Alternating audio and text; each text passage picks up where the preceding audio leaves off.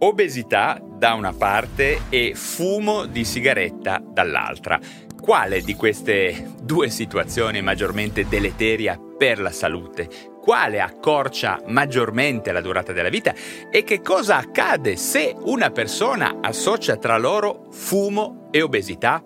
Queste domande sono quelle a cui proverò a rispondere oggi. Se ci pensiamo bene, confrontare il fumo di sigaretta e l'obesità offre un'opportunità unica per esplorare e divulgare due tra i più rilevanti fattori di rischio per la salute globale, entrambe con profonde implicazioni nelle neuroscienze, in particolare per quanto riguarda il loro impatto sul cervello e sul comportamento. Ovviamente queste due condizioni mediche sono ben distinte nella loro clinica, nei loro meccanismi anche e conseguentemente sul funzionamento dell'organismo, ma è anche vero che fumo e obesità con modalità diverse, ma anche piuttosto simili, a dir la verità, condividono degli aspetti comuni. In particolare mi riferisco alla capacità di alterare i circuiti neurali della gratificazione dei comportamenti impulsivi, portando a dipendenza e a comportamenti, chiamiamoli, nocivi per la salute in generale. Diciamo che sia l'obesità che la dipendenza da nicotina sono un'ottima occasione per esplorare le dimensioni bio-psico-sociali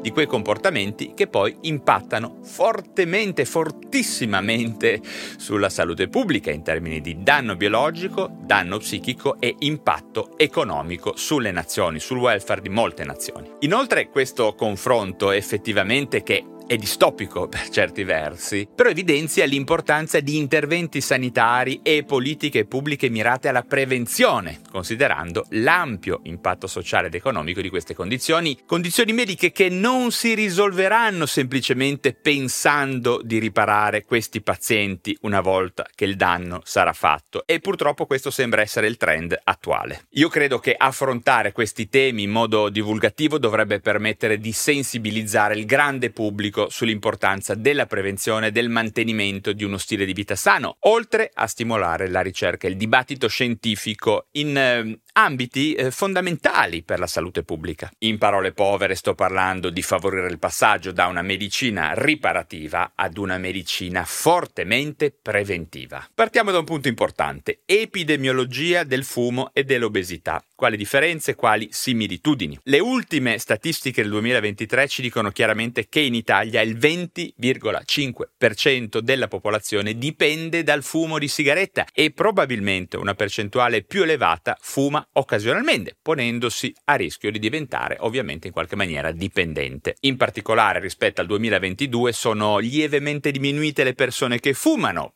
sigarette, chiamiamole tradizionali, ma sono aumentate le persone che fumano sigarette a tabacco riscaldato o che svappano, no? quindi usano quegli meccanismi con liquidi comunque contenenti spesso nicotina. Invece rispetto al problema dell'obesità vediamo che in Italia nel 2023 abbiamo il 34,2% degli italiani che è in sovrappeso clinicamente significativo, mentre un bel 12% è francamente obeso. Ovviamente non c'è una distinzione netta tra sovrappeso rilevante e obesità e potremmo dire che spesso le conseguenze cliniche di insulinoresistenza, ipertensione, infiammazione cronica, patologie cardiovascolari e tumori si presentano già a livello di persone sovrappeso e non esiste in questo senso un cut-off netto. In ogni caso possiamo dire che questi due segmenti della popolazione sono in qualche misura confrontabili sul piano perlomeno dei grandi numeri. Secondo punto importante, parliamo delle conseguenze del fumo di sigaretta. Probabilmente tutti sapete quali sono le conseguenze del fumo di sigaretta, ma alla luce dei dati epidemiologicamente preoccupanti, beh, forse vale la pena ricordarvelo, ricordarcelo tutti assieme. Il fumo di sigaretta infatti esercita un impatto devastante sulla salute psicofisica, compromettendo numerosi aspetti del benessere umano, sia sul piano acuto che cronico, sia sul piano psichico che fisico. Dal punto di vista fisico, giusto per iniziare, aumenta sicuramente significativamente il rischio di malattie cardiovascolari, respiratorie e oncologiche, incluso il cancro ai polmoni, il cancro alla bocca e anche il cancro alla gola. Le sostanze tossiche inalate durante l'utilizzo del fumo di sigaretta danneggiano i tessuti polmonari e alterano la funzione cardiaca, portando a condizioni come bronchite cronica, enfisema, aterosclerosi che poi a conseguenza hanno altri impatti sul sistema cardiovascolare, incluso ictus e TIA a livello del sistema nervoso centrale. Sul piano psicologico e psichiatrico, la nicotina contenuta nelle sigarette crea una forte dipendenza, una fortissima dipendenza, alterando i circuiti neurali legati alla gratificazione e al piacere, il che può portare a vari disturbi, varie sintomatologie depressiva, di ansia, difficoltà nella gestione dello stress e favorire di rebound anche altre dipendenze, inclusa quella alimentare. Queste alterazioni neurochimiche dovute alla nicotina possono anche influenzare il sonno e veramente l'umore a un punto di vista psichiatrico, compromettendo quindi la qualità della vita. Inoltre il fumo agisce anche negativamente sugli aspetti sessuali, su quelli ormonali, sulle prestazioni fisiche, accelerando il processo di invecchiamento e riducendo la capacità di respirazione e l'efficienza fisica. La consapevolezza di Tutte queste conseguenze è realmente fondamentale per promuovere scelte salutari e per sviluppare strategie di prevenzione e cessazione del fumo, cosa di cui parleremo in altri video. Per chiudere questo momento in cui parliamo dei danni del fumo è importante sapere che mediamente il fumo di sigaretta toglie all'incirca 14 anni di durata della vita e genera una bassa qualità di vita nel corso degli ultimi 20 anni, per cui non solo diminuisce il lifespan, come si dice, cioè la durata della vita, ma anche l'health span, cioè la durata di vita sana che passiamo su questa terra. Passiamo adesso al punto che riguarda le conseguenze dell'obesità sulla nostra salute. Anche l'obesità ha conseguenze altrettanto drammatiche sulla salute umana, sulla salute psicofisica, influenzando negativamente sia il corpo che la nostra mente. Sul piano fisico aumenta sicuramente il rischio di numerose condizioni mediche acute e croniche, tra cui malattie cardiovascolari, diabete di tipo 2, diverse forme di cancro, disturbi del sonno come l'apnea notturna, una cosa che spesso è sottovalutata, e poi anche problemi osteoarticolari e di deambulazione, quindi chiamiamole di mobilità generale. Tutte queste patologie conseguenze all'obesità possono ridurre molto significativamente la qualità e l'aspettativa di vita di questi pazienti, ma ne parleremo alla fine. Sul piano psicologico l'obesità è frequentemente associata a una bassa autostima, a disturbi dell'umore come depressione e ansia, ma direttamente a questi disturbi dell'umore dovuti all'aumento anche dell'infiammazione cronica di basso grado e può anche portare a un isolamento sociale. L'obesità, al di là di tutte le questioni di body shaming che ovviamente sono sbagliate, ma ripeto, l'obesità è una patologia non si può parlare dell'obesità come di una differenza di forme, eccetera. L'obesità è una patologia. E comunque tutti questi fattori psicologici possono a loro volta influenzare comportamenti alimentari, no? disfunzionali, chiamiamoli, creando un circuito vizioso che rende più difficile la gestione del peso. La comprensione delle implicazioni dell'obesità è cruciale per promuovere interventi efficaci volti a migliorare sia la salute fisica che mentale delle persone colpite da questo disturbo. Parliamo adesso di quello di cui abbiamo accennato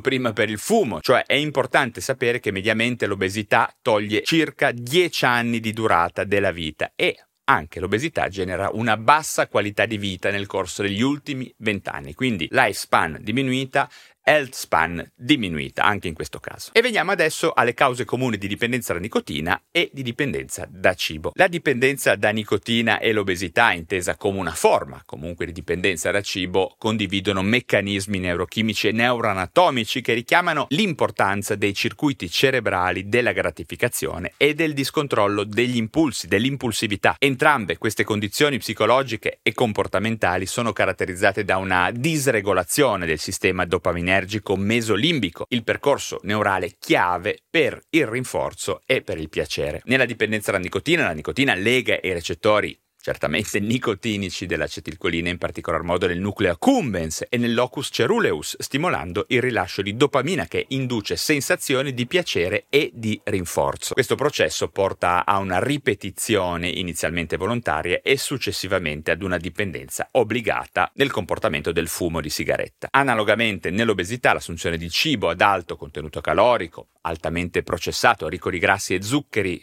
zuccheri semplici ovviamente, stimolano la produzione di dopamina nel sistema mesolimbico che rafforza il comportamento alimentare disfunzionale nonostante le conseguenze negative per la salute, nonostante ci sia anche una consapevolezza che quello che si sta facendo non è corretto. Questo rilascio eccessivo di dopamina può portare alla desensibilizzazione delle strutture di controllo dell'alimentazione, richiedendo poi maggiori quantità di cibo per ottenere lo stesso effetto gratificante, alimentando così il ciclo della dipendenza. Da un punto di vista neuroanatomico, tutte le dipendenze, incluse quelle da nicotina e da cibo, mostrano alterazioni nella corteccia prefrontale, una regione chiave per la modulazione dell'impulsività e il controllo degli impulsi. In particolare la combinazione di stress e di messaggi di rinforzo provenienti dall'ambiente esterno producono una diminuzione dell'efficacia della corteccia prefrontale nella sua azione di controllo razionale sulle strutture più antiche, quelle deputate appunto al piacere. Infatti la corteccia prefrontale esercita una funzione inibitoria sui circuiti della gratificazione, regolando il comportamento impulsivo e la dipendenza. E ormai sappiamo con certezza assoluta che una vita stressante e la pressione ambientale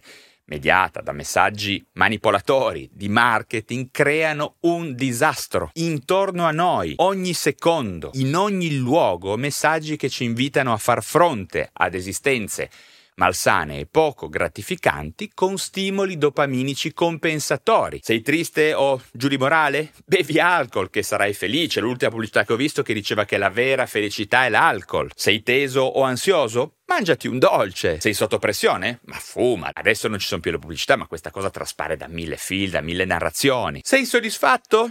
Comprati un vestito, un gadget, una stronzata e così via. Un disastro, un vero disastro. E quindi vediamo che nelle persone dipendenti da nicotina o da cibo la regolazione razionale della corteccia prefrontale risulta indebolita, fortemente indebolita, portando ad una diminuzione e ad un discontrollo degli impulsi e quindi a una maggiore propensione a cedere alle tentazioni del fumo, o del consumo eccessivo di cibo, oltre tutto il resto di cui abbiamo appena detto. Questa alterazione del controllo cognitivo può creare un circolo vizioso, in cui il rinforzo positivo derivante dall'assunzione di nicotina o cibo rinforza ulteriormente il comportamento impulsivo, aggravando la dipendenza. Una spirale discendente, una downward spiral, come direbbe Trent Reznor dei Nine Inch Nails. A proposito, ascoltatevi quell'album se volete rinforzare questi concetti. Si tratta di un piccolo trattato di disagio contemporaneo messo in musica. Oppure, con tutte le dovute differenze,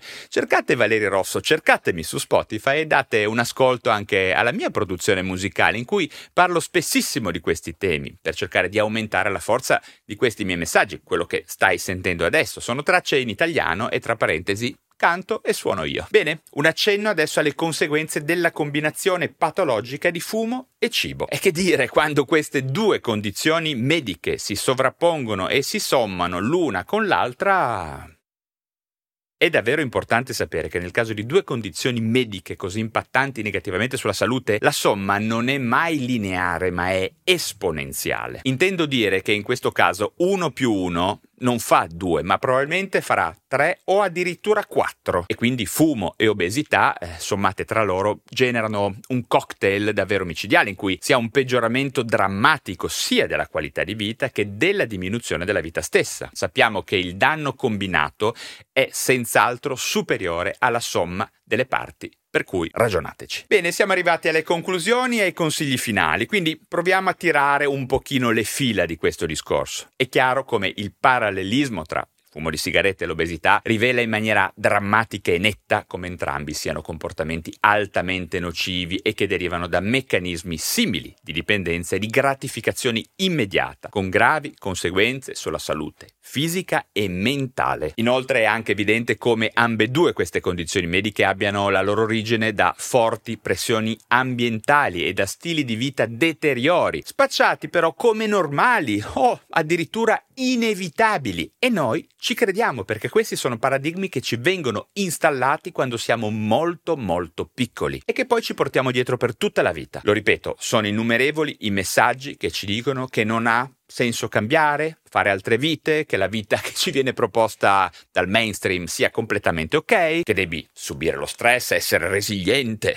e che magari devi compensare mangiando o fumando, facendo altre cose simili. Ricordiamoci anche che cambiare è sempre possibile, anche se spesso si passerà da sciroccati, da strani o da outsider. Già credo che un medico che vi parla di queste cose vi sembri un pochino strano, invece dovrebbe in teoria essere la norma. Voglio anche però sottolineare per dovere di precisione che in ambedue i casi, cioè fumo e obesità, esiste sicuramente anche una predisposizione genetica a queste forme di vulnerabilità, per cui alcuni individui faranno oggettivamente più fatica di altri a cambiare. Ed ecco perché molte persone potrebbero aver bisogno di un aiuto specialistico, di essere magari seguite da un'equipe quindi non tentare di fare da soli in maniera magari anche frustrante e demoralizzante. Ma è anche importante essere consapevoli che molto, davvero molto, in ogni caso può essere nelle nostre mani e che tutti noi abbiamo sempre la possibilità di gestire la nostra vita, il nostro futuro di salute. Ognuno di noi ha sicuramente un posto nel mondo in cui stare bene, stare meglio ed esisterà sicuramente un proprio modo di vivere la vita, nostro personale che deve essere scoperto e costruito su misura.